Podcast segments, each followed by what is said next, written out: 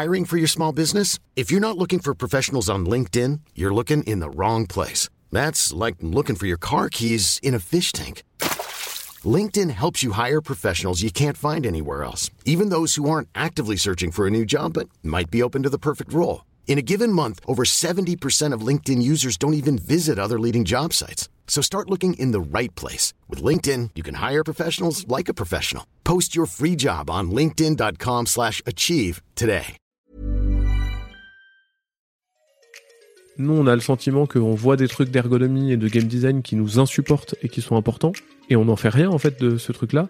Peut-être qu'on peut proposer aux éditeurs de leur transmettre un peu l'information et d'échanger avec eux, parce que bah si nous on voit des trucs, a priori, il y a sûrement quelque chose à transmettre à l'éditeur pour qu'il avance sur ça. Néanmoins, à un moment, j'ai conscientisé un peu cet aspect un peu râlerie, et j'ai essayé de me réenchanter. C'est-à-dire que volontairement, je me suis dit, je vais arrêter de me dire que tous les jeux sont nuls. Je vais arrêter de pas avoir envie de jouer au moment où je m'installe sur une table et où je me dis on va jouer à ça et je fais ça a l'air nul en fait quoi. Non, je vais me dire ok, ça a l'air bien, j'ai envie de jouer, je vais passer un bon moment. Peut-être que ça sera pas le meilleur jeu de l'année et en fait on s'en fout un peu et vas-y, je m'amuse en fait quoi. Exécuté par qui ? Fabrice Florent. Bonjour, bonsoir, bon après-midi à tous et bienvenue dans ce nouvel épisode d'Histoire de succès. Chaque jeudi, à partir de 6h du matin, je retrace avec une ou un invité son parcours de vie qui l'a amené à son succès depuis la petite enfance jusqu'à aujourd'hui. Je suis Fabrice Florent, dans la vie je fais des podcasts d'interviews et de discussions et je crée des contenus. Si vous aimez ce podcast d'ailleurs, allez écouter la bande-annonce pour en découvrir plus sur moi et sur mes autres podcasts. N'oubliez pas de vous abonner sur votre appli de podcast préférée, de mettre un cool commentaire et 5 étoiles au podcast sur Apple Podcasts par exemple, et de partager cet épisode autour de vous s'il vous a plu. C'est le meilleur moyen de m'aider si vous aimez mon travail. Un grand merci à vous et bonne écoute. Tu fais souvent des podcasts ? Un tout petit peu, j'en anime un qui s'appelle 6388 et qui parle de création. Et après, on me propose ponctuellement, mais il n'y a pas énormément de contenu qui parle de jeu. Mais j'en ai fait un la semaine dernière. Okay. Enfin, non, on est dimanche, donc j'en ai fait un cette semaine. Okay. Qui était assez chouette. C'était un podcast qui parlait de jeux sur des tops de jeux. Donc c'était à moi de définir un top 5 de jeux sur une catégorie très précise et très spécifique. Et c'était vachement agréable. On a bien papoté avec le mec, là, Mathieu, qui animait ça. Et c'est quoi ton podcast, en fait ? Ça s'appelle 6388. Ouais.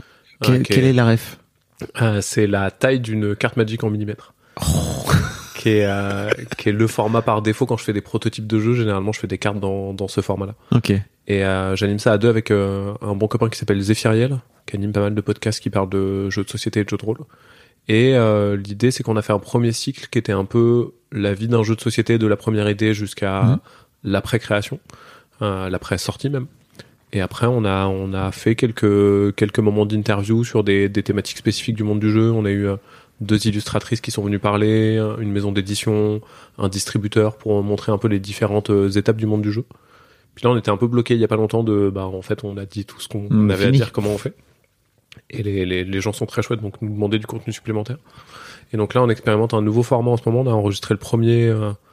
la semaine dernière, on va interviewer des auteurs ou des autrices qui ont eu un jeu qui a bien marché, en mode un peu carnet d'auteur de tiens, comment ça s'est passé, à quel moment t'as eu l'idée, c'est quoi ton contrat, comment est-ce que ça a été, quoi les gros défis de test, comment est-ce que tout s'est passé. On a fait le premier avec Antoine Bauza qui a fait Hanabi, un jeu de cartes qui a très très fort marché, et c'était vachement agréable. Antoine, c'est un bon copain que je connais bien. Il y avait un truc d'avoir plein de petites anecdotes, de trucs qu'on raconte pas tant que ça et que lui il avait l'impression d'avoir déjà raconté. Mais en fait, ça faisait 1000 ans qu'il n'en avait pas parlé. Donc, par exemple, moi, j'avais pas les refs. Et donc, je pense qu'on va pas mal s'éclater sur ce format-là. D'accord. Bon, alors, vous l'avez entendu, Théo, et enfin, si peut-être vous l'avez compris, parce que je crois que je vais le mettre dans le titre de cet épisode. Mais Théo est créateur de jeux de société, c'est ça ? Ouais. C'est comme ça que t'appelles ça ? Ouais, on a tendance à dire jeu de société en français, qui est pas le...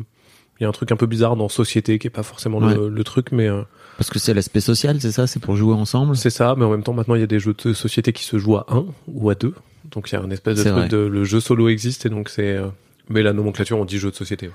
Tu fais ça depuis 10 ans bientôt, non, c'est ça ? Bientôt, ouais, mon tout premier jeu à sortir c'est Shinobi Wata, à l'époque qui sort en 2014. D'accord. Et c'est un tout petit monde que justement je suis très heureux de pouvoir faire découvrir à mes auditrices et mes auditeurs. Moi, j'y connais pas grand-chose et en fait, ça me fait plaisir de t'avoir là aussi parce que ça, c'est aussi une occasion de faire découvrir un peu cet univers. À chaque fois qu'on parle, c'est fascinant parce que t'es un vrai expert heureusement de ton métier, j'allais dire, mais aussi de l'univers parce que l'un des trucs, tu vas me dire si c'est le cas en tout cas, mais j'ai l'impression que l'une de tes particularités, c'est que tu crées aussi beaucoup de contenu. Là, on parlait juste avant de ton podcast, mais t'es aussi streamer, tu fais des streams très réguliers sur ta chaîne Twitch pour parler de l'univers et pour parler de jeux de société, quoi. Ouais, c'est un truc qui me passionne énormément, à la fois sur une notion de montrer que c'est cool en fait, de faire des jeux, c'est chouette, et on a envie d'avoir plus de personnes qui font des jeux. Et à mon modeste niveau, je me suis dit bah tiens, je vais en parler, je vais démystifier un peu des fois ce qu'il peut y avoir sur la création, c'est compliqué, c'est dur, vous allez en chier, et de dire bah non, en fait regardez, ça peut être chouette et on peut faire plein de trucs vraiment sympas. Et il y a aussi une logique de présentation de mes propres jeux. On en parlera certainement, mais les auteurs et les autrices de jeux on est des personnes qui sont pas spécialement mises en avant dans le microcosme même ludique. On est souvent oublié par la communication, par les journalistes, et c'est souvent l'éditeur qui est mis en avant, la maison d'édition.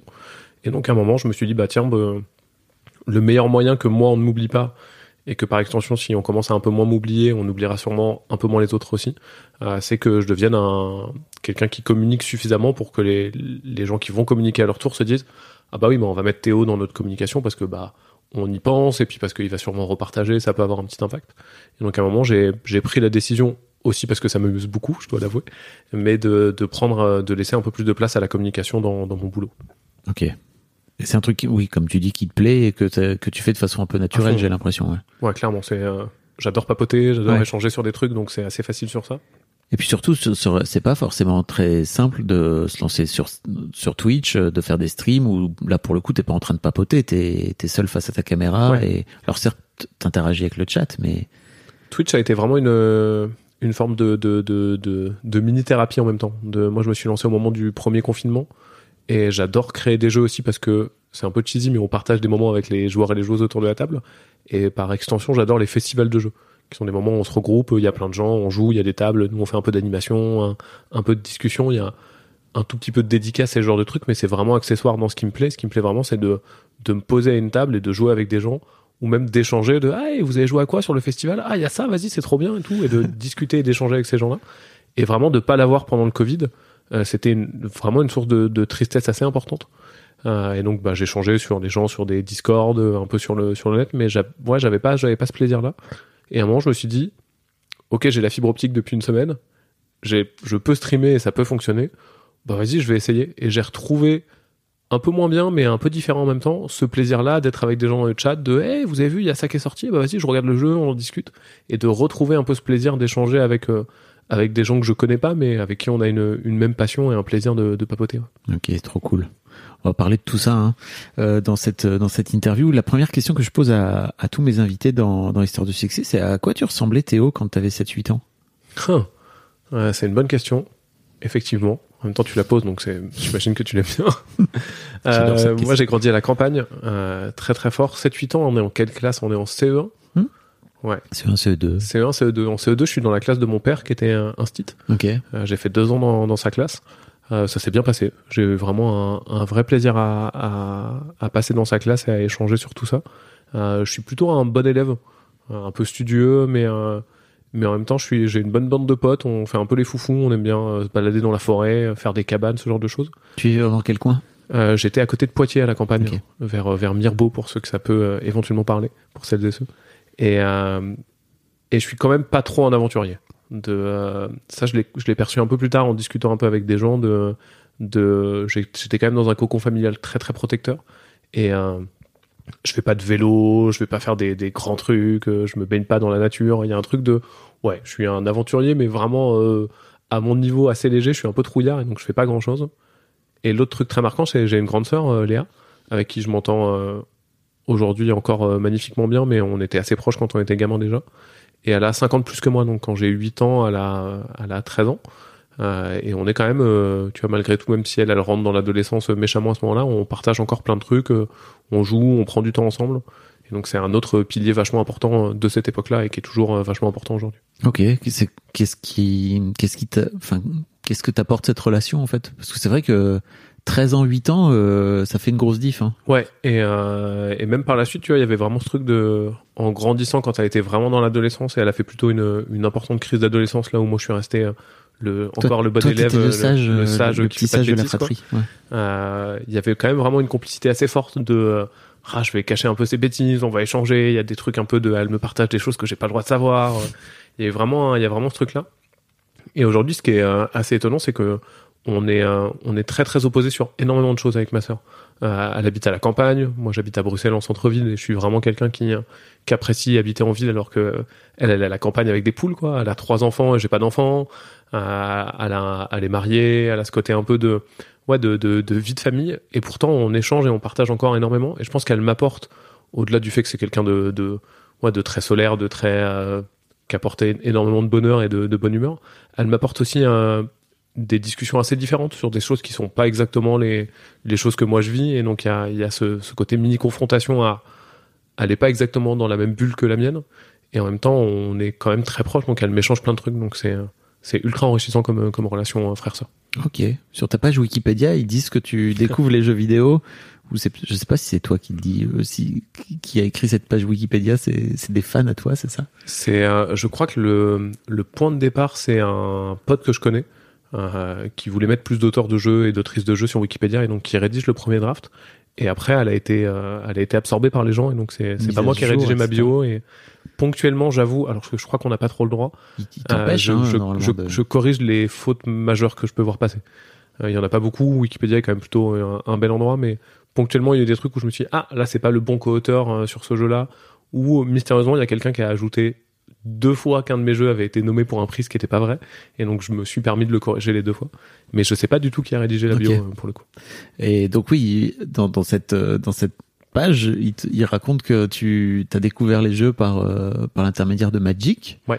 T'en parlais là tout à l'heure, tu le mentionnais. Pour les gens qui connaissent pas, Magic, c'est un jeu de cartes cultissime, quoi, dans les années 90. Ouais. Si je me trompe pas. Ouais, et puis ça sort en 93 aux US, 94 en France. Alors, je vous préviens, Théo, c'est une encyclopédie des jeux, donc vous pouvez pas le test. Moi, je peux me tromper quand même, n'hésitez pas. Moi, je découvre ça vraiment par hasard j'arrive au collège, je suis en 6e et il y a des clubs du midi. Et je me dis, bah tiens, je vais m'inscrire sur un club, ça m'occupera le midi, ça a l'air cool. Je suis déjà un peu un geek, hein, je me souviens que ma première semaine de collège, j'avais très très peur de m'ennuyer, donc j'avais pris un gros roman avec moi que j'avais dans ma poche, en me disant, si jamais je m'ennuie, je vais bouquiner. Okay. Alors que très vite, je me suis fait des potes, et en fait, mais je suis déjà un énorme geek à ce moment-là, quoi. Et donc plutôt solitaire à la base Pas tant que ça, mais un peu la crainte de m'ennuyer, et puis de pas réussir à me faire des potes, quoi. Et je m'inscris au club échecs du collège en me disant je vais jouer aux échecs, ça a l'air cool, c'est parti. Et je découvre que les échecs c'est beaucoup plus des maths que des jeux. Et donc ça me plaît assez moyennement, mais je suis dans ce truc et puis c'est parti, la vie continue quoi. Et il y a un prof de techno qui décide de monter un club d'un jeu qui s'appelle La Légende des 5 Anneaux, L5R, qui est un jeu américain de cartes à collectionner. Parce que lui, je sais plus, il est genre vice-champion de France ou champion d'Europe, vraiment un mec qui est très impliqué dans cette communauté-là. Et il se dit, je vais monter un club du jeu de cartes à collectionner, quoi. Et je me retrouve aussi parce que c'est une thématique L5R, c'est vraiment le Japon féodal fantasmé par des Américains, quoi. Donc c'est des geishas, des ninjas, des hommes-rats, c'est les tortues ninja puissance 1000, quoi. Et donc je m'inscris à ce truc parce que moi, ça me fait fantasmer de dingue, quoi. Vraiment, je suis parti. Et je suis un peu le seul tout petit. 6e avec un truc qui est plutôt pour les 3e, 4e et donc il y a plutôt des grands quoi. Et donc je joue à ça, je découvre ce jeu et c'est incroyable vraiment ça. Je me dis waouh, quel truc de ouf, je m'éclate vraiment de manière très très forte et la magie du marketing opérant.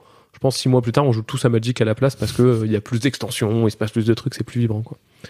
Et Magic c'est vraiment un truc à structurer ma vie et notamment sur cette période-là, mais aussi sur la suite de mon adolescence, voire le début de ma vie d'adulte, de manière très importante, parce que ça me fait rencontrer beaucoup de gens plus vieux que moi, pour le coup, parce que vraiment, c'était...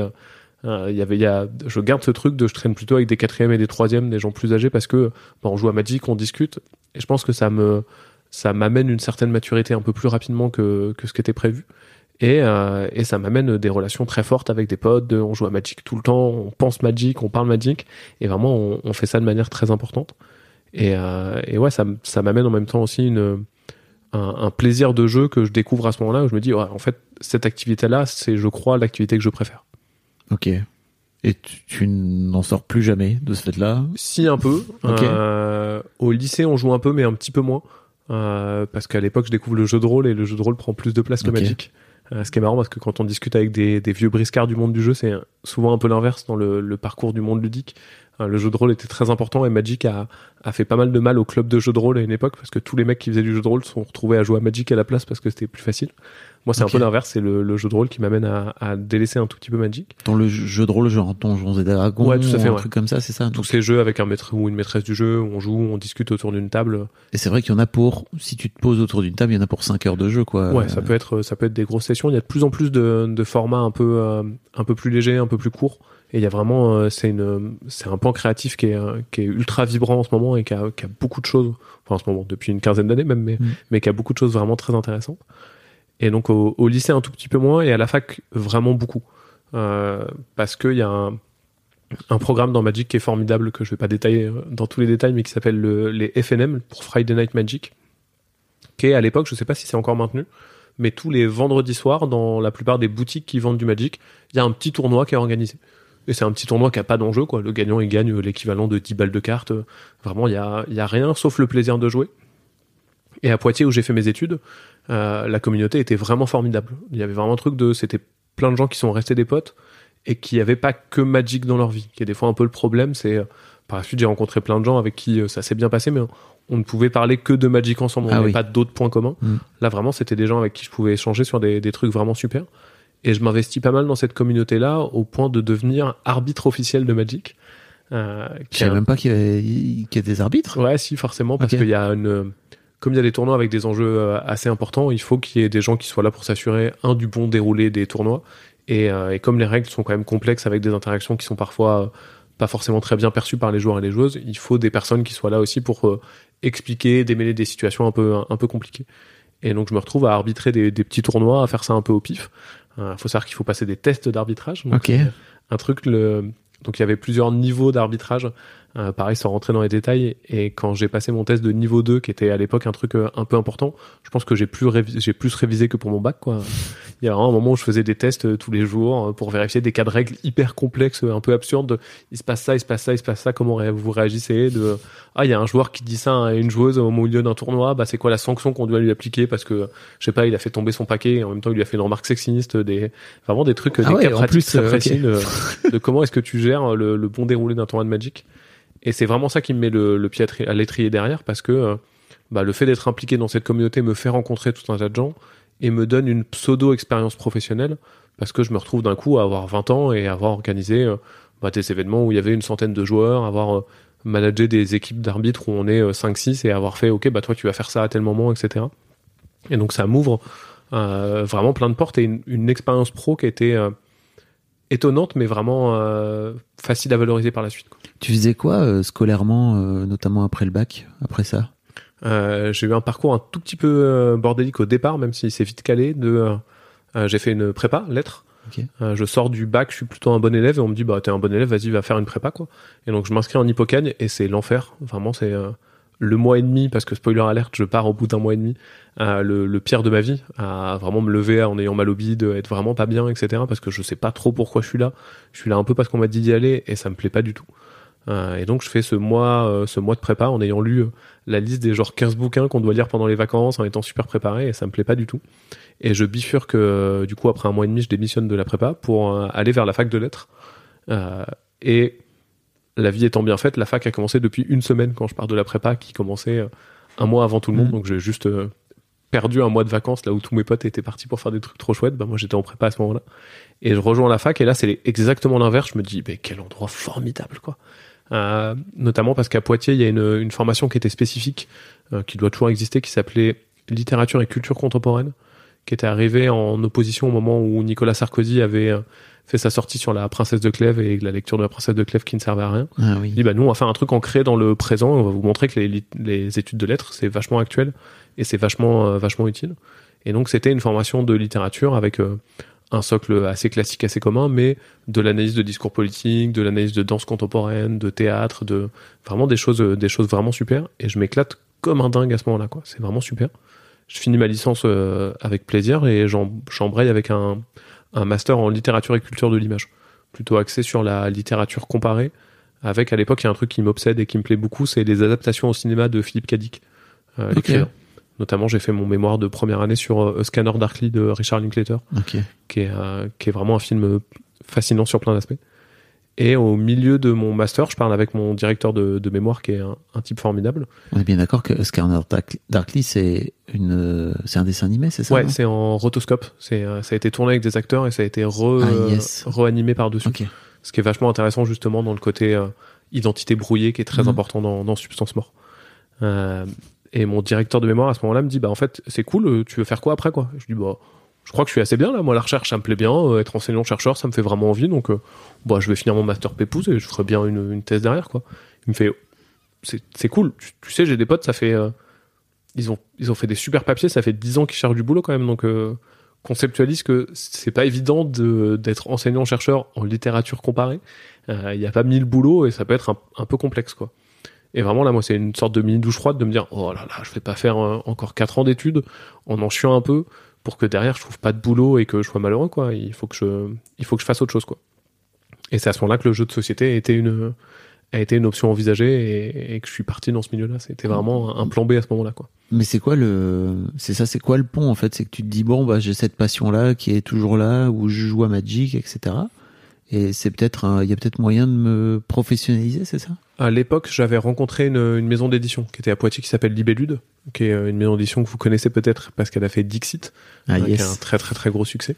Et à l'époque je rentre chez eux comme testeur bénévole vraiment pour le plaisir de tester des jeux, en partie parce que Régis Bonnecey donc son fondateur travaillait sur un jeu qui s'appelle Seasons, qui est un jeu de cartes assez inspiré de Magic. Et donc il y avait un truc de dire bah vous connaissez parfaitement les règles, avec un copain qui était aussi arbitre, venez et vous essayez de casser le jeu quoi.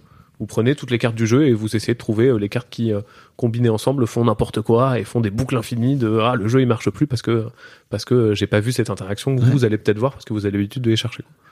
Et donc je commence à être testeur chez Libellud, qui est assez rigolo parce qu'aujourd'hui c'est une très grosse boîte, mais à l'époque ils doivent être 4 ou 5, vraiment c'est minuscule.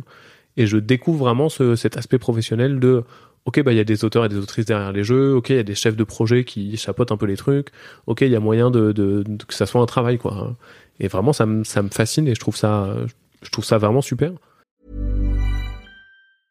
I'm Sandra, and I'm just the professional your small business was looking for. But you didn't hire me, because you didn't use LinkedIn Jobs. LinkedIn has professionals you can't find anywhere else, including those who aren't actively looking for a new job, but might be open to the perfect role, like me.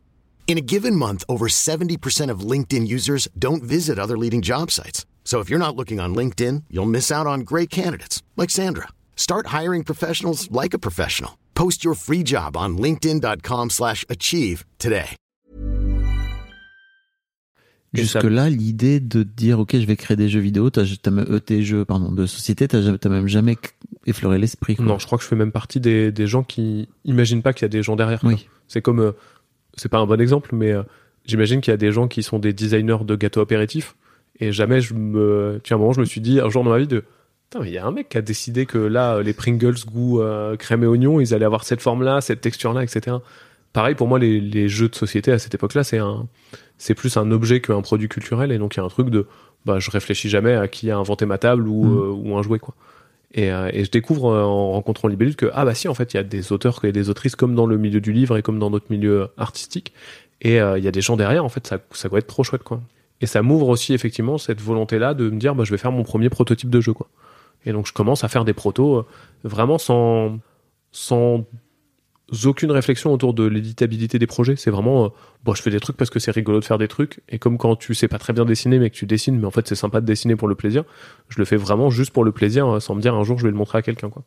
Et les planètes s'alignent de ouf à ce moment-là, parce que je fais mon 2e ou 3e prototype et je le montre à un illustrateur de Poitiers qui a un petit pied qui a un beau pied dans le milieu du jeu et qui sait comment ça se passe.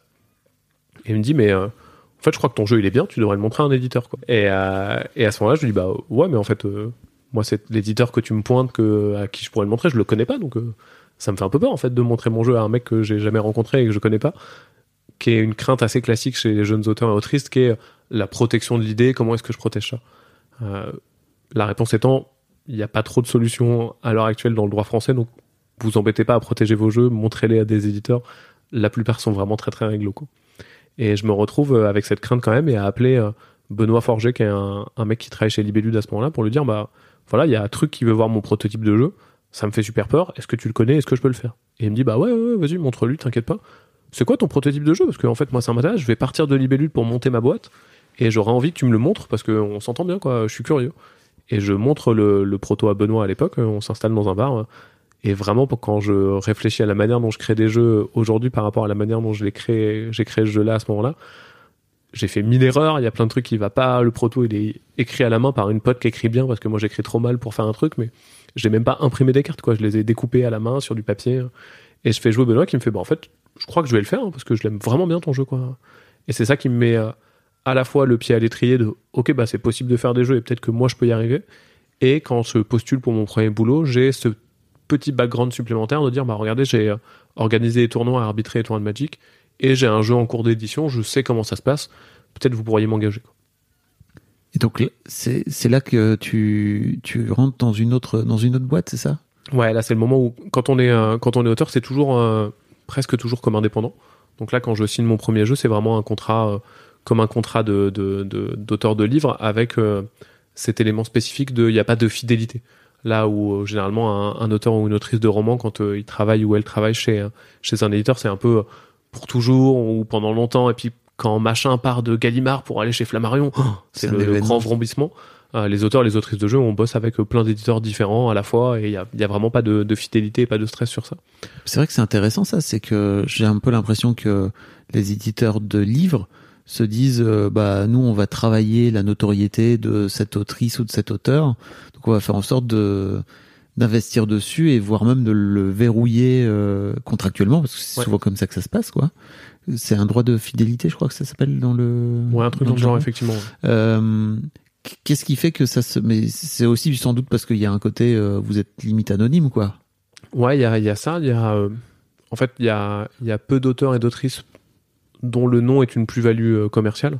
Il y a rarement des gens qui se disent « Ah, bah c'est le dernier jeu de Bidule, oh, je vais l'acheter parce que vraiment j'ai adoré ces autres jeux. » En partie parce que c'est pas un argument qui a été travaillé, tu vois, il y a pas de... Je prends Antoine Bauza, qui est un bon ami, un de mes auteurs préférés, qui a fait beaucoup de jeux qui ont très bien marché.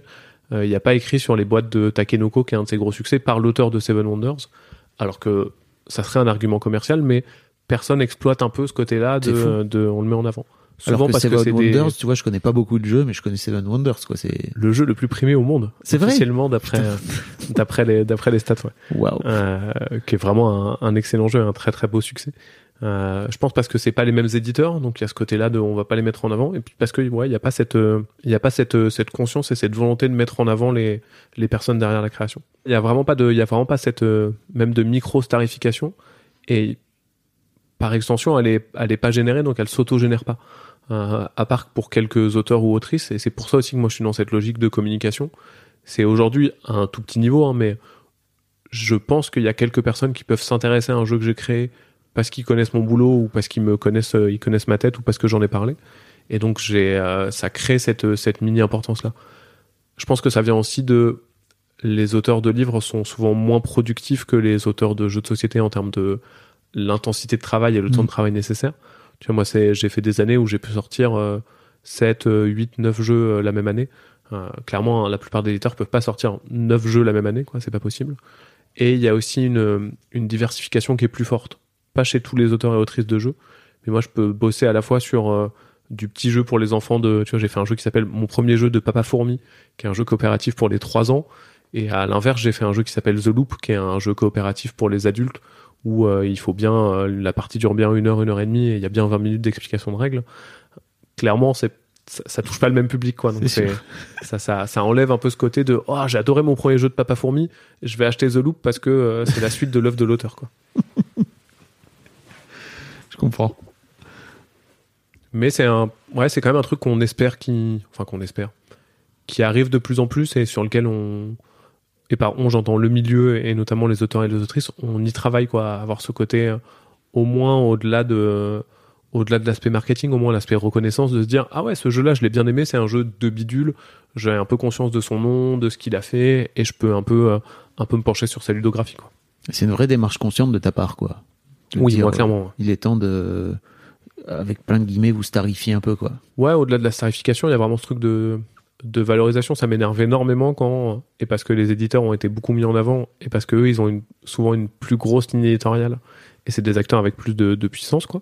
Mais ça m'énerve énormément quand on dit ah, découvrez le dernier jeu de Repos Production, qui est une grosse maison d'édition, ou de Days of Wonder, ou vraiment ce côté on va passer par l'éditeur, ce qu'on fait à ma connaissance pas dans aucun autre milieu, tu vois. Il y a, ouais, c'est vrai. Il y a vraiment cet aspect de si demain, je pense que, et on n'est vraiment pas à ce niveau-là, mais déjà dans les émissions qui parlent de jeux de société dans notre milieu, et si par extension on devait avoir une chronique qui parlait de jeux de société dans des médias plus généralisés, ça serait une chronique qui serait gérée par les maisons d'édition, et on inviterait chef de projet chez Repos Production, et pas bidule, auteur de jeu chez Quotidien, quoi.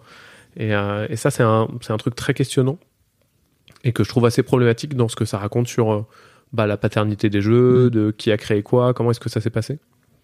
Et je trouve ça un peu dommage. Ouais. Ok. Et donc tu disais que tu rentrais dans le milieu, que tu as signé ton premier job, mais là pour le coup t'es pas côté auteur, t'es plutôt côté création du jeu, c'est ça? Ouais, enfin... par la suite effectivement je bosse pour une boîte qui s'appelle Yellow, en tant que... alors pareil, c'est assez rigolo quand on parle du milieu du jeu parce que c'est des micro-boîtes et du coup c'est un peu le bordel. Et quand je suis recruté, je suis responsable des événements / en charge du service après-vente / chef de projet. Mm. Donc vraiment j'ai les trois casquettes à la fois. Ça va tout faire.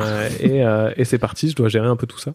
Notamment sur la partie chef de projet, je m'occupe entre autres du filtre de recherche de nouveaux jeux, qui est un truc qui est vraiment important dans le milieu, ce qu'on appelle le sourcing, de des gens qui créent des jeux, il y en a beaucoup.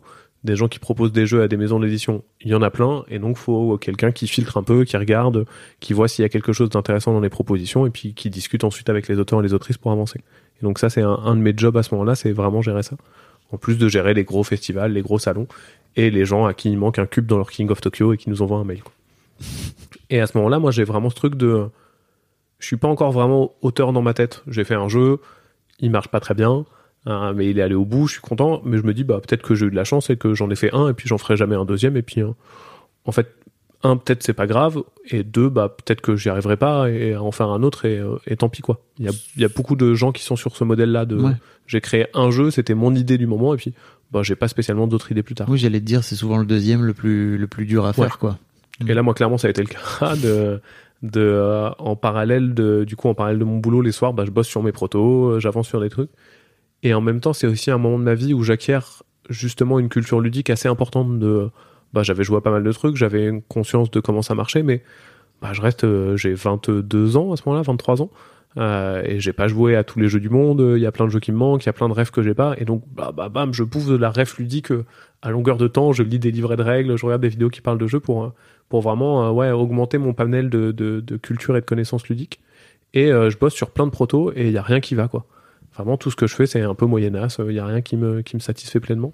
Et je mets pas mal de temps à réussir à avoir un concept de deuxième prototype qui me plaît vraiment et que j'arrive à présenter chez un éditeur, à trouver un éditeur qui accepte de le faire. C'est étonnamment, le deuxième était vraiment beaucoup plus dur que le premier.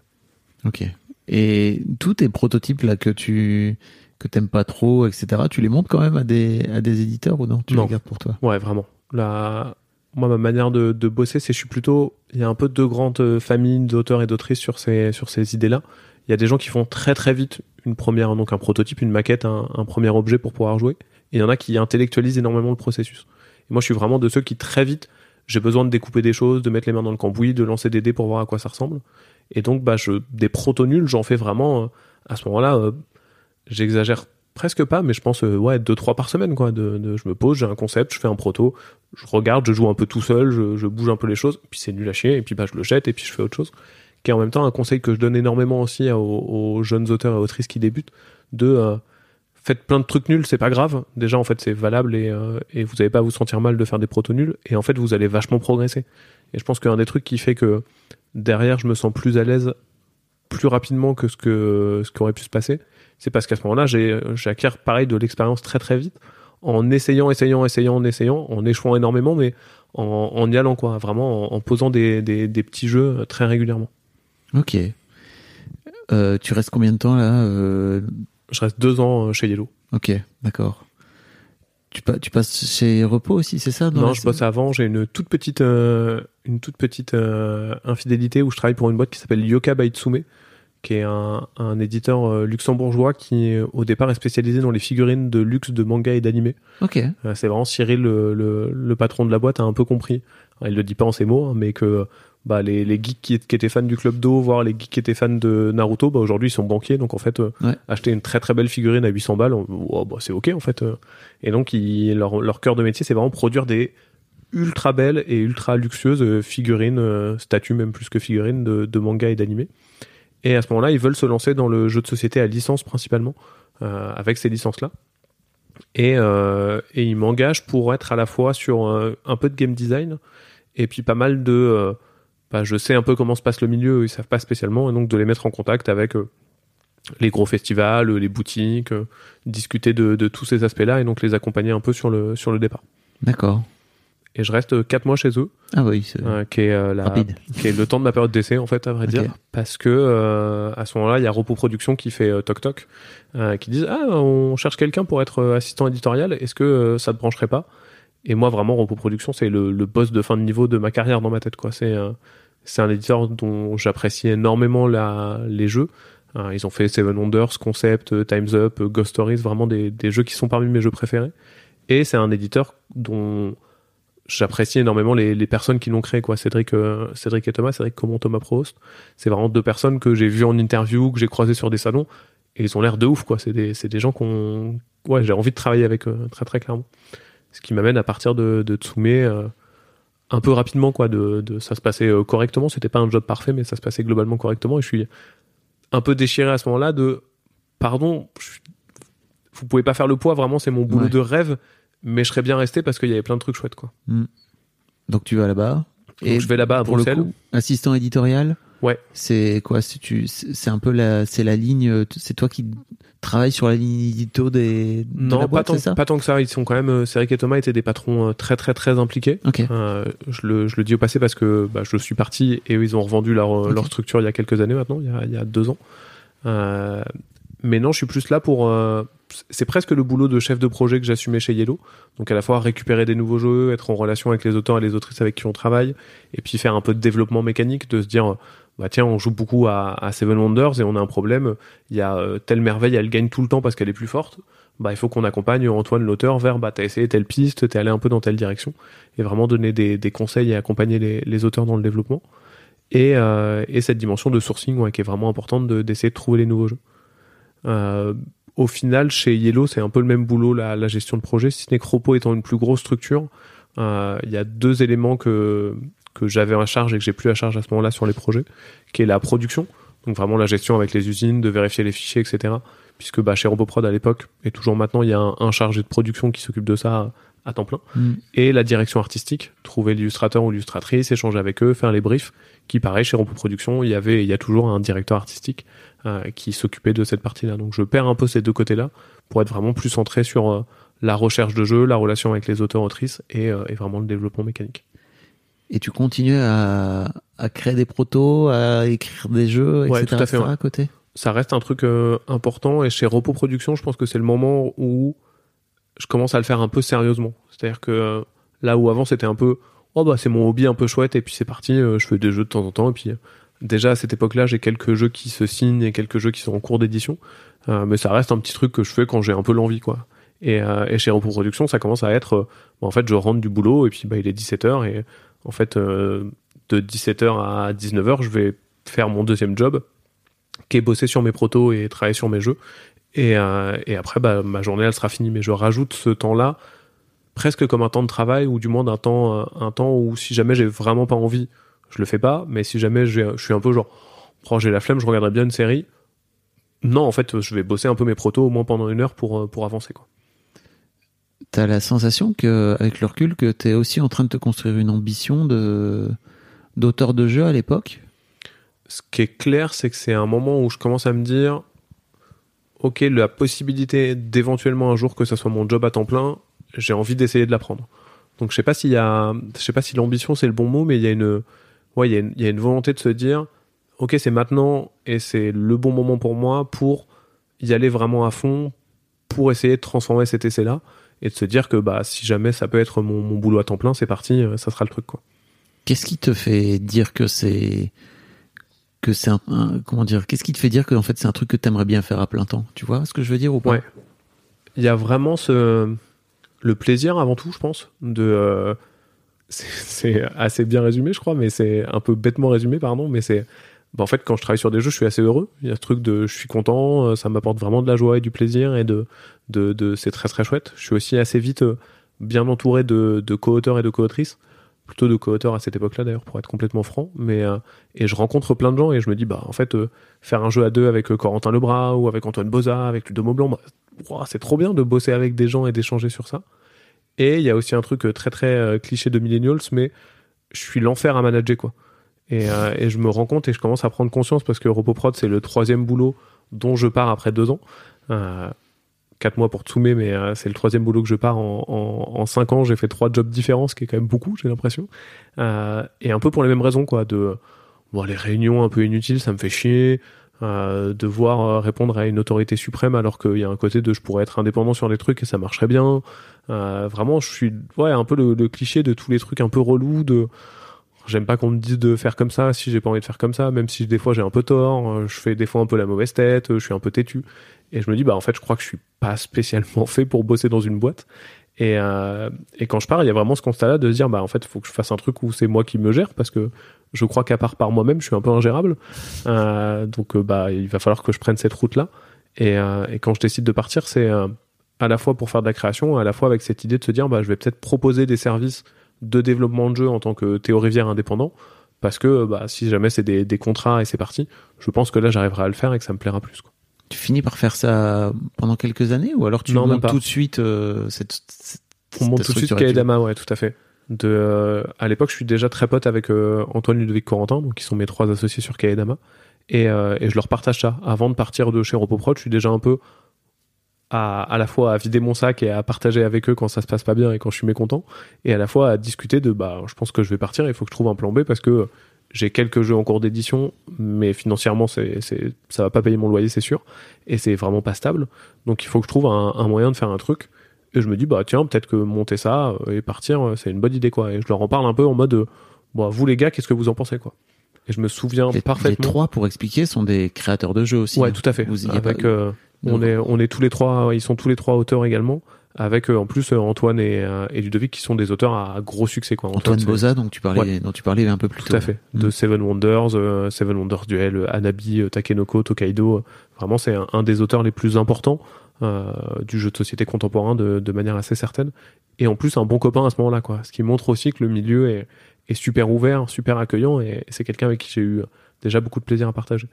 Et c'est Antoine d'ailleurs qui dans cette conversation, on a je pense une conversation au Messenger à l'époque à 4 où on s'envoie un peu nos états d'âme, on discute un peu du milieu, on bitch un peu quand on a besoin de bitcher et on se raconte des belles anecdotes quand on en a. Et je dis bah ouais je pense que je vais partir, je vais monter ça.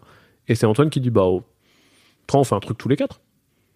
Et il y a vraiment ce truc de wow, vraiment là oui en fait moi je t'admire énormément et je t'estime beaucoup donc si je peux faire un truc avec toi Antoine et avec Ludovic que j'admire énormément et avec Corentin qui a une carrière un peu plus petite à ce moment-là et que j'apprécie beaucoup et j'admire son talent, mais il n'y a pas ce côté de c'est pas une rockstar dans ma tête à ce moment-là, de bah ouais, en fait, moi, monter un truc avec vous, c'est le rêve, quoi. Et on monte Kaedama vraiment à partir de ça, quoi, de moi qui veux partir et Antoine qui dit bon, vas-y, on le fait ensemble, quoi. Et donc ça part de rien, quoi, pour le coup. Alors que lui, fondamentalement, il n'a pas forcément besoin de toi, de monter cette structure, etc.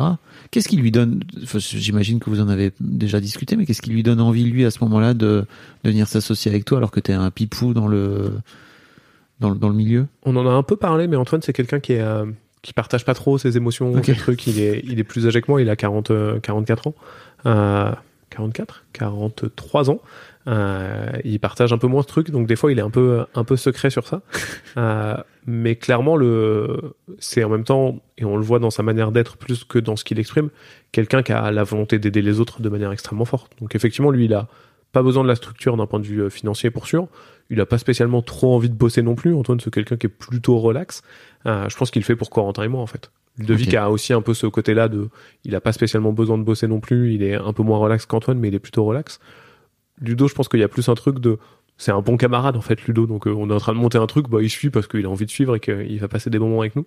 Mais je pense vraiment qu'Antoine, il y a un côté de, bah je vais aider les deux petits là, et je les aime bien, et peut-être qu'il se dit, bah ils ont peut-être du potentiel, donc bah c'est parti, je leur donne un coup de main, on monte la structure ensemble. Ils vont pouvoir travailler avec moi et jouir un peu de mon aura dans le milieu et de mon savoir-faire. Et en plus, ça va être chouette, on va bien s'amuser, quoi.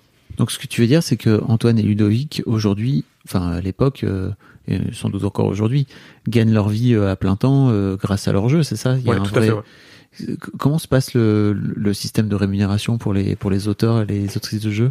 Alors, c'est presque pas compliqué, mais nous, on touche un pourcentage. Il y a deux méthodes de calcul et je vais prendre la plus simple, qui est tout petit sur le prix de vente public hors taxe du jeu. Ce pourcentage, il est assez faible puisqu'il est généralement entre 3,12 et 3 et 4% de ce que la personne a payé au magasin de jeu. Donc quand vous achetez un jeu qui vous a coûté 20€, nous on va toucher entre 3 et 4% de ces 20€. La méthodologie de calcul, et c'est ça qui complexifie un peu le rapport financier au truc, c'est que nous on va recevoir des relevés de vente. Donc le nombre d'exemplaires qui a été vendu. Ces relevés, on va les recevoir très rarement tous les trimestres, chez la plupart des éditeurs tous les semestres, et chez quelques éditeurs tous les ans. Une fois qu'on a reçu ces relevés de vente, nous on va éditer une facture, donc la fin de la période, les éditeurs ont généralement 2-3 mois où ils font les comptes, puis ils t'envoient le truc, toi t'envoies ta facture, et 2-3 mois plus tard, généralement t'es payé. Bon, il y a des éditeurs incroyables où rubis sur l'ongle, t'envoies ta facture et 5 jours plus tard, l'argent a été versé sur ton compte. Et vous en doutez, et tu t'en doutes aussi, il y a des gens où ils font traîner jusqu'au dernier moment et c'est un peu relou. C'est une économie très décalée dans le temps, en fait. Ouais, entre le truc que vous produisez, l'argent que vous touchez, c'est... Clairement, surtout qu'il y a, l'aspect aussi durée d'édition d'un jeu, qui, elle, est très variable, mais peut être très longue, et qui est rarement de moins de 18 mois. Donc, c'est-à-dire que si moi, là, demain, imaginons, je vais voir un pote, et hop, on bosse sur un concept de jeu, c'est génial, on arrive à le faire très très vite, en un mois, on a fini le jeu. On le présente aux éditeurs, bam, ça se passe super bien, en 2 semaines on a trouvé le jeu. Il va falloir qu'on attende derrière, imaginons 18 mois, et 18 mois c'est le scénario un peu idéal pour que le jeu sorte en boutique. Puis la fin de la période de trucs, donc imaginons que le jeu soit sorti en janvier jusqu'au mois de juin pour avoir les relevés de trucs, enfin la fin de la période, puis 2 mois pour avoir les relevés, puis 2 mois pour être payé, donc nous on est payé 3 ans plus tard. Et j'ai des jeux qui ont mis parfois 5 ans à sortir. Donc c'est des trucs que moi sur lesquels j'ai bossé des fois en 2015 pour être payé en 2020, quoi. Waouh. Et t'arrives à garder la pêche avec ça parce que c'est un temps tellement long. Ça impose des fois de devoir se réenchanter sur certains jeux. Et je sais que j'ai des jeux, ils sont sortis, il y avait un truc de je sais plus en fait. Je sais plus jouer à mon propre jeu, j'ai fait 200 protos depuis, je sais plus si c'est bien, j'ai plus le truc en tête. Et généralement, en tout cas pour l'instant, moi ça s'est un peu toujours passé, les premiers retours des joueurs et des joueuses me remettent dedans. Il y a quelqu'un qui commence à dire j'ai joué, ça m'a plu, tu dis c'est vrai que c'était bien en fait, je crois, parce que oui, si je l'ai signé et si je l'ai bossé en fait, c'est parce que il y avait un truc que j'aimais bien et ça te remet dedans. C'est un moment où généralement tu vas rejouer un peu en festival, tu vas représenter un jeu, tu vas le réexpliquer et généralement ça me remet dedans en termes d'énergie, mais souvent le moment de la sortie c'est un moment, moi je rejoue pas à mes jeux une fois qu'ils sont sortis par exemple parce que c'est presque trop tard, je suis un peu passé à autre chose, quoi, pour le coup. On en parlait un peu rapidement au moment où t'es arrivé chez moi, mais il y a un vrai truc aussi qui doit être compliqué pour toi, c'est que quand t'as fini par faire de ta passion ton métier, ça doit être compliqué, non, de revenir et de garder un peu une forme d'âme d'enfant par rapport à un truc qui est quand même un jeu à la base, quoi. Ouais, t'es un professionnel maintenant, tu vois tout, t'es dans la matrice, quoi. Il y a de ça, et clairement c'est plus dur qu'au début, notamment sur des fois des petits trucs nuls qui sont pas très importants et qui moi vont me faire vriller très très fort, notamment parce que Antoine qui m'a appris énormément de choses est très très sensible à l'ergonomie et donc il m'a transmis un peu ce truc là et des fois je peux pas apprécier une partie d'un jeu parce que je me dis oui mais attends, ce pictogramme là qui dit prenez un cube bleu, pardon mais il est pas très clair, hein. Moi j'ai l'impression qu'on en prend 2 là des cubes, hein, vu à quoi ça ressemble, quoi. Alors que c'est pas important, c'est pas très grave et donc j'ai eu tout un moment où vraiment je ronchonnais trop et Kaedama d'ailleurs est né un peu de ça aussi, où à un moment on ronchonnait tout le temps sur tous les jeux, tous les 4 quand on jouait, vraiment. J'aime Antoine, Ludovic et Corentin comme des frères. Ne jouez pas avec nous 4 à la même table, quoi. C'est l'enfer, quoi. Vraiment, on est les pires personnes avec qui jouer si on est tous les 4. Parce que vraiment, on va s'énerver sur tout le moindre petit détail. Vous êtes devenus tellement experts. dans le truc. Ouais, et puis on est des râleurs aussi, tu vois, il y a vraiment ce truc de on va râler sur tous les petits trucs. Et c'est un peu ce constat-là aussi à un moment de dire, bah en fait, nous on a le sentiment qu'on voit des trucs d'ergonomie et de game design qui nous insupportent et qui sont importants, et on n'en fait rien en fait de ce truc-là. Peut-être qu'on peut proposer aux éditeurs de leur transmettre un peu l'information et d'échanger avec eux, parce que bah si nous on voit des trucs, a priori, et on n'a pas toujours raison, mais il y a sûrement quelque chose à transmettre à l'éditeur pour qu'il avance sur ça. Néanmoins, à un moment, j'ai conscientisé un peu cet aspect un peu râlerie, et j'ai essayé de me réenchanter. C'est-à-dire que volontairement, je me suis dit, je vais arrêter de faire ma sale gueule, je vais arrêter de me dire que tous les jeux sont nuls, je vais arrêter de pas avoir envie de jouer au moment où je m'installe sur une table et où je me dis, on va jouer à ça, et je fais, ça a l'air nul en fait, quoi. Non, je vais me dire, ok, ça a l'air bien, j'ai envie de jouer, je vais passer un bon moment, peut-être que ça sera pas le meilleur jeu de l'année, et en fait, on s'en fout un peu, et vas-y, je m'amuse en fait, quoi. Et ça a un peu marché. On en parlait, je l'ai un peu reperdu là en ce moment, il faut que je réinjecte un peu d'énergie dans tout ça, mais ça a plutôt marché à un moment de se dire, bah en fait je vais arrêter de chercher la petite bête et je vais plutôt chercher ce qui me plaît dans ma partie, et je vais essayer de jouer le jeu du jeu, et je vais aller dans la direction que le jeu m'emmène plutôt que bloquer sur un mur en me disant non ça me plaît pas parce que il manque un truc, quoi. Mais j'ai surtout un peu l'impression maintenant que je t'écoute que l'un des trucs qui fait aussi que t'as aimé le jeu, c'était le fait de partager quelque chose avec quelqu'un autour d'une table, quoi. Ouais, ça c'est le truc le plus important, et c'est un truc qui est crucial dans le jeu de société, même pour nous aujourd'hui, dans la manière dont on bosse dessus et dans la manière dont j'envisage le truc. Et il y a des jeux où j'ai fait des parties, une première partie où j'ai trouvé le jeu horrible, je me suis ennuyé, c'était nul, et j'ai rejoué parce qu'on m'a dit mais si en fait c'est bien, tu te trompes, et j'ai joué avec d'autres groupes de joueurs et joueuses et j'ai trouvé ça super. Parce que, je sais pas, la partie, c'était pas le bon mood. Tu joues avec un couple qui s'engueule un peu parce que y a quelqu'un qui fait une crasse à quelqu'un d'autre, parce que, je sais pas, t'es un peu mal réveillé, parce que tu perds, ou parce que t'as loupé un tout petit point de règle, des trucs. Et vraiment, les personnes autour de la table, et c'est marrant parce que ça demande du coup un certain lâcher-prise par rapport à ce que moi je produis, parce qu'il y a un côté de, moi je suis pas là pour faire jouer les gens, et donc bah des fois ça ne marchera pas parce que la table n'a pas réussi à attraper le jeu. Mais les gens autour de la table font une grosse partie du plaisir et de l'expérience de jeu, c'est sûr. Oui, je voulais te parler de ce fait-là. Vous créez cette société avec tes trois comparses. L'objectif, c'est quoi ? C'est de effectivement donner des. Vous n'êtes pas éditeur, hein. Votre objectif n'est pas de devenir éditeur. C'est vraiment de continuer à créer des jeux et à filer des coups de main, c'est ça, aux éditeurs ? Ouais, on a trois grandes missions.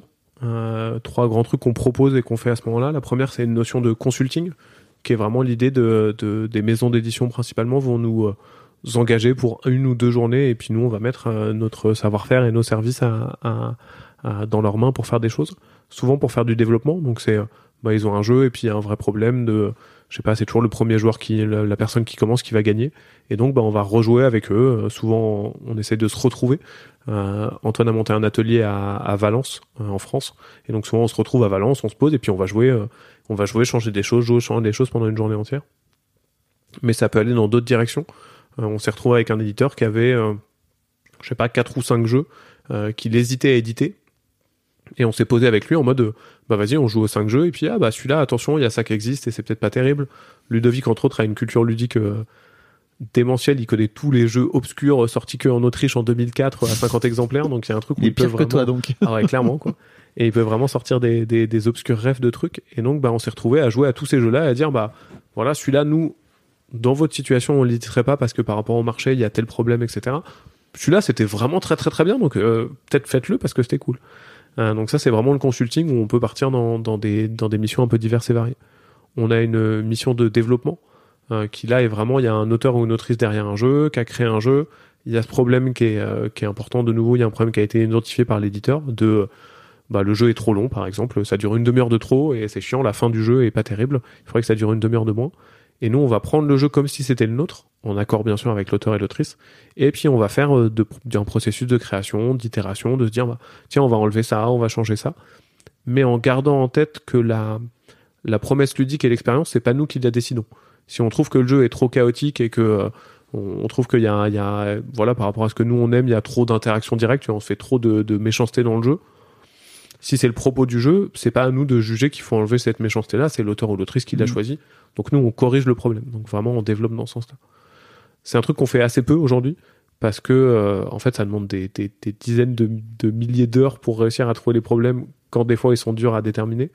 Et en même temps, c'est très très difficile pour nous de savoir comment on facture et comment on gère l'aspect financier de ça. Les maisons d'édition, c'est des petites structures. Donc si on leur dit, bah cool, nous on a vu, on pense qu'on a pour 3 mois de travail, donc on va te demander 15 000 euros. C'est impossible pour une maison d'édition de sortir ça. Donc régulièrement, on a touché des tout petits pourcentages de royauté sur des jeux. Et en fait, c'était tellement de temps par rapport à ce qu'on a gagné. Aujourd'hui, on le fera vraiment que si on a un coup de cœur sur un projet et de se dire, ok, ce jeu-là, on a envie de bosser dessus parce que, je sais pas, la maison d'édition, ils sont adorables, l'auteur ou l'autrice, c'est vraiment des gens super, ou on a un petit coup de cœur pour le jeu, on a envie d'y jouer tout le temps et c'est parti, on va y aller. Mais c'est vraiment pas un truc qu'on fait régulièrement aujourd'hui. Et la dernière chose, c'est ce qu'on appelle le jeu de commande, qui là peut partir par jeu, on peut aller dans plein de directions, à la fois du jeu de société, mais on a fait un peu d'escape room, un peu de soirée enquête, de murder party, ce genre de choses, ou à partir d'un cahier des charges, qui peut être extrêmement variable, on va imaginer un jeu en tant qu'auteur, et on va le proposer à la maison d'édition pour qu'il édite à la fin. Ça peut aller de... le truc le plus foufou qu'on ait fait, c'est on a fait un jeu de formation pour Royal Canin, sur l'apport en micro et macronutriments dans l'alimentation pour les chiens et les chats, où clairement c'est un bon exemple de jamais on aurait dit oui à ce projet-là, si ce n'est qu'on a rencontré une veto et une chef de projet, et les deux femmes étaient vraiment super, elles nous ont vraiment beaucoup plu, elles étaient géniales, elles aimaient beaucoup les jeux, elles connaissaient bien le truc, elles avaient vraiment les pieds sur terre, on s'est dit bah cool, on va bosser ensemble et ça va être bien. Trop bien. Donc on a fait ça, mais qui est un jeu qui a été édité derrière à 5 exemplaires et uniquement pour les formations de Royal Canin, quoi, qui s'appelle Gamel Quest. On fait des jeux, on a fait Gamel mal de jeux. Quest, c'est génial. Très bon nom. Vraiment, on s'est dit comment on appelle ce truc? Ah bah si on l'appelle Gamel Quest, ça va jamais rester. Et c'est resté jusqu'au bout, quoi. Ce qui montre notamment le fait que les deux gestionnaires du projet étaient vraiment délire. Trop de cool. Se dire, bah ouais. oui, c'est un jeu, on va appeler ça Gamel Quest, quoi. Et derrière, on a fait pas mal de jeux avec on a fait quelques jeux avec des licences. Qui est un éditeur, une maison d'édition qui va dire bah j'ai accès à la licence, on a fait un jeu, on a fait 4 jeux Naruto par exemple. Je suis un grand fan de Naruto donc ça aide, mais c'est la maison d'édition avec qui on a bossé qui a dit bah j'ai accès à la licence Naruto, je vois que vous connaissez pas mal, ça vous dit vous faites un jeu dans l'univers. Et donc ça c'était notre cahier des charges. Ou là qui sort dans les semaines qui viennent, on a fait un jeu sur James Bond avec Spectre, les méchants. Pareil, c'est une maison d'édition britannique qui nous a contactés en disant bah, on a l'opportunité de faire un jeu de James Bond, est-ce que ça vous intéresserait de le faire? Et ça peut être à partir de tout et n'importe quoi sur ça. On s'est aussi retrouvé Draftosaurus, qui est notre jeu qui a le mieux marché à tous les 4. C'est Ankama qui nous contacte à un moment-là. Plutôt, on discute avec eux d'ailleurs, plus qu'ils nous contactent, parce qu'ils ont le tooling, ils ont l'outillage pour faire des petits pions de dinosaures tout à fait mignons. Et ils se disent bah, tiens, il y aura un deuxième jeu, ils en avaient déjà fait un premier, à faire avec ces dinosaures-là. Si ça vous branche, faites-le et c'est parti, quoi. Ankama, qui est historiquement l'éditeur du jeu vidéo, ouais. Dofus. Tout à fait, ouais. Qui a cartonné. Qui a cartonné de ouf et qui, à un moment, a fait un peu moins maintenant. Tout n'a pas marché globalement à la hauteur de ce qu'ils avaient espéré, je pense, mais qui ont créé Ankama Board Game, qui était une structure séparée de Ankama, mais dans les mêmes locaux, mais une nouvelle structure pour faire vraiment du jeu de société. Au départ avec Crossmaster Arena, qui était un jeu dans l'univers de Dofus, justement, avec des très belles figurines, qui a une carrière qui a monté, mais qui malheureusement s'est arrêtée après quelques années. Et après, éditer des jeux plus classiques, pas forcément dans leurs univers, dont Draftosaurus, qui est pour eux aussi leur plus beau succès aujourd'hui, je pense. Ok. Donc vous êtes, vous continuez à créer... Donc vous créez des jeux à 4, ouais. Si j'ai bien compris, mais vous continuez aussi à créer... des jeux séparément en tant qu'auteur. Ouais, tout à fait. Et même parfois ensemble. Ouais.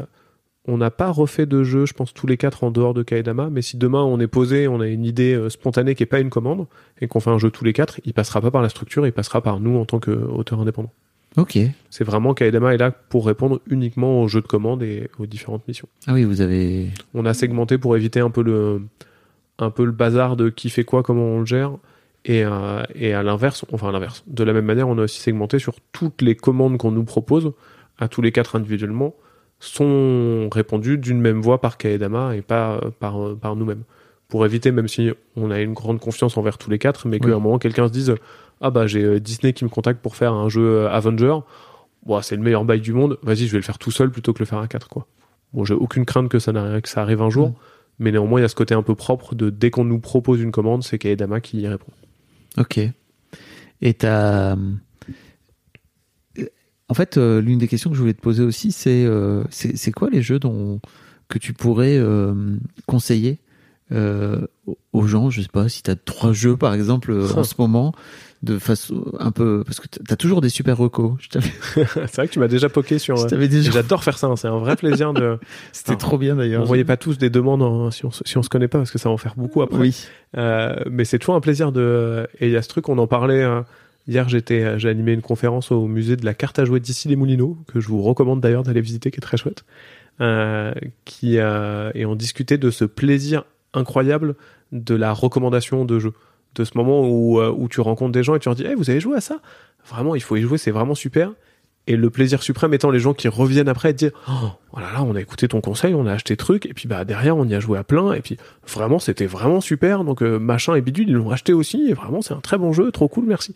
Et ça, c'est un plaisir très très fort, aussi parce que la mission est pas si importante que ça, puisqu'au final, c'est assez trivial, mais il y a ce truc de le jeu de société contemporain est assez peu... même si on est un secteur qui se porte bien et qui a plutôt tendance à monter, et encore un peu ignoré par pas mal de gens qui voient le jeu de société comme un truc pour enfants ou alors un truc très très compliqué pour les geeks, et donc les deux secteurs les intéressent pas, et il y a des très bons jeux pour enfants, il y a des très bons jeux de société vraiment très compliqués pour les geeks, mais il y a tout un pan au milieu de jeux familiaux vraiment accessibles auxquels on peut jouer à la fois avec des enfants et des adultes mélangés, mais à la fois avec des adultes que des adultes, et il y a toujours ce truc de se dire il faut que j'arrive à leur montrer que ça existe, quoi. Et deux, c'est comme quand tes potes ils te disent ouais, les mangas c'est vraiment pour les enfants, et tu dis attendez, bougez pas, lis-moi ça, tu vas voir, c'est ultra bien, c'est vraiment pas pour les enfants et je suis sûr que ça peut te plaire.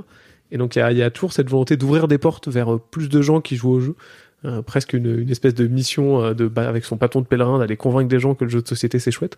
Mais il y a vraiment ce truc très très cool et qui continue à chaque fois. Le nombre de personnes qui n'ont jamais été dans une boutique de jeux, qui n'ont jamais joué à un jeu qui est sorti après 1995, il y en a vraiment un nombre très très important, et c'est toujours très chouette de dire j'ai convaincu quelqu'un de plus, quoi. Tu m'avais recommandé notamment, et on a fait 10 millions de parties avec mes filles, pizza... taco... Shabook Pizza. Shabook Pizza. Effectivement, excellent jeu. Une sorte de Jungle Speed. Un jeu de rapidité. Avec un truc très simple, mais il y a cette petite comptine. Taco, Shabook Pizza. Et t'as un paquet de cartes et tu les dépiles. Et donc, dans les cartes, il y a des tacos, des chats, des boucs et des pizzas. Et si jamais je dis taco et que je retourne un taco, il faut taper très vite sur la pile de cartes. Et donc, tu te retrouves à être tout le temps en tension. Vraiment super, Taco Shabook Pizza, qui est une belle découverte de ces dernières années et qui a réussi à toucher un public assez large. C'était assez agréable de voir. C'est tellement simple, ça marche pour, comme on dit, de 7 à 77 ans, voire même clairement plus jeune que 7 ans, quoi, parce que ça marche très très bien, quoi. Qu'est-ce qui me vient à l'esprit dans les gros jeux qui ont très très bien fonctionné ces dernières années et qui est vraiment super? Il y a un jeu qui s'appelle Just One, qui est un jeu d'association d'idées. Donc il y a toute une vague de jeux d'association d'idées qui a été portée notamment par Codenames, que les gens commencent à connaître pas mal, qui rentre dans ce qu'on qualifie du patrimoine commun ludique, de ces jeux où tu peux en parler avec des gens, et la plupart des jeux auxquels je joue, des fois c'est un peu douloureux, même ceux que je crée, de dire ah ouais, tu fais des jeux, mais t'as fait quoi? Puis tu dis j'ai fait Draftosaurus, ça a bien marché.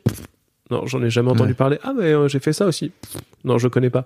Ah, j'ai bossé pour l'éditeur qui a fait le Time's Up. Ah oui, je vois le Time's Up, ouais, tout à fait. Et là, tu dis, ok, ça, c'est dans le patrimoine commun.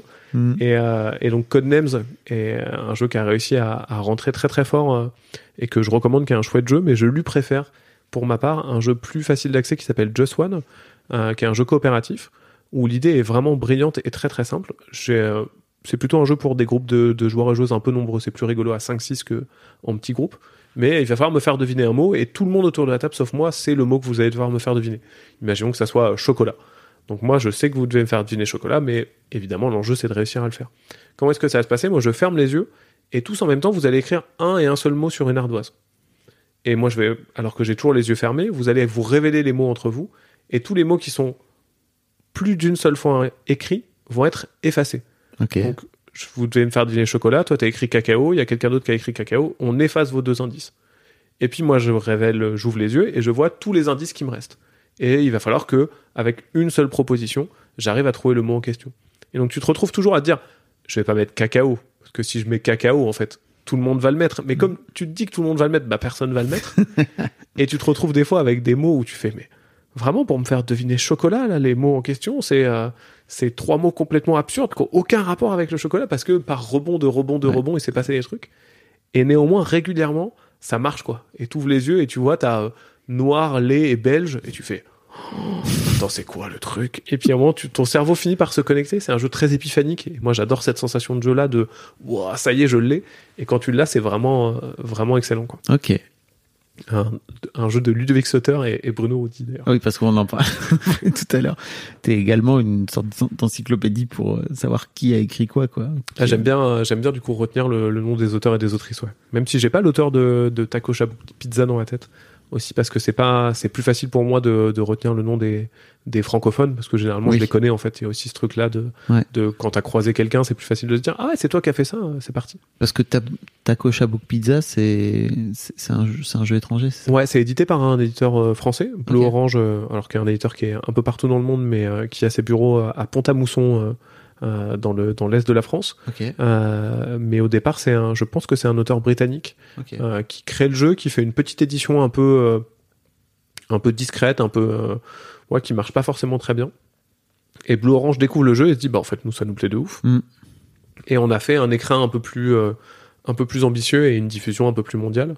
Et c'est un jeu qui a j'ai pas les chiffres de vente parce que c'est encore un peu tôt et ils l'ont pas trop communiqué. Ouais. Mais c'est un très très beau succès pour un jeu aussi récent et sur un domaine où tu parlais de Jungle Speed, mais Jungle Speed et par la suite Double ont un peu cassé le game des jeux de rapidité. Il y a un truc de aujourd'hui, tu présentes un jeu d'observation rapidité à un éditeur, un jeu d'observation rapidité à un éditeur. Il y a vraiment ce truc de en fait t'es gentil, mais les gens ils vont acheter Double ou Jungle Speed à la place, donc c'est mort, ça sert à rien d'en faire un autre. Et Taco Cat Goat Cheese Pizza a réussi à prendre une place qu'on aurait imaginé plus possible, donc c'était chouette pour ça aussi. D'ailleurs, tu vois, je cherche sur internet, je trouve pas le créateur, quoi, tu vois. Ah, je vais regarder. Mais toi, t'as sans doute, c'est ça. T'as sans doute le bon truc, la bonne façon de trouver. Mais c'est vrai que quand tu le tapes sur internet, tu vois, il y a même pas. Non, c'est très très rare que. C'est fou, hein. Dave Campbell. Ah, parfait. Voilà. Si tu vas sur le site de l'éditeur du jeu, il le nomme quand même. Dave Campbell, et tu vois, c'est un auteur qui a fait. Je suis en train de regarder sa ludographie et qui a pas fait énormément de choses. Même s'il a fait, du coup, Taco Cat Goat Cheese Pizza, en fait. Bien sûr. Et après, il a fait d'autres. Il y a eu d'autres versions parce que le jeu marche très bien. Ils ont sorti Taco Hat Cake Gift Pizza, qui est une édition un peu d'anniversaire. Okay. Ils ont fait une version de Noël aussi. Donc il y a aussi ce truc assez rigolo quand un jeu fonctionne de. Bah, comme c'est des beaux cadeaux, généralement, c'est des trucs que les gens offraient énormément. Il y a cette volonté de faire des différentes versions, des trucs un peu rigolos. Et là, ils ont réussi à bien embrayer sur ce truc de tu fais un anniversaire avec des gamins, je t'offre la version anniversaire, c'est Noël, j'offre la version Noël. Ils ont bien mené leur barque, c'est Halloween. Halloween, c'est vrai que ça mériterait. Je crois qu'elle n'est pas encore sortie. Ok. Je voulais te parler de Twitch un petit peu avant de te laisser. Ouais. Tu continues, hein, parce que ça fait je te vois plus là depuis un petit moment. Je te voyais régulièrement le matin en train de streamer.